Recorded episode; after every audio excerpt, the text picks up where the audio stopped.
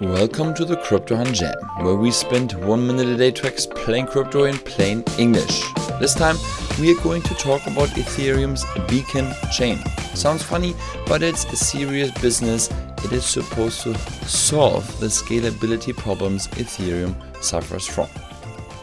Right now, Ethereum is like a busy airport with millions of travelers arriving. Those travelers, which are the equivalent of blockchain transactions, are all crowding up in front of a single customs agent. Even worse, the agent takes bribes, so whoever pays most gets into first. This is what makes Ethereum's transactions so expensive, in addition to being slow.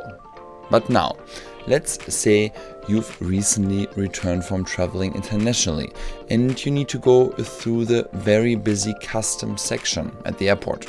Suddenly, over the noise of the crowd, you hear a new customs supervisor start organizing everyone.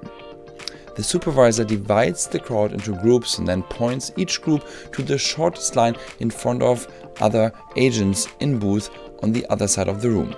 This agent is doing the job of Ethereum's Beacon Chain, which is designed to route transactions between Ethereum's upcoming shard chains.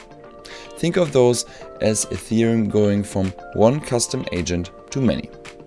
And that's what the Beacon Chain does, when in effect it may actually solve the things we criticize so often about Ethereum: slow and expensive transactions that are only for the wealthy. And when will that happen? Unfortunately, your guess is as good as ours. The date has been pushed out so many times, we can't even count anymore.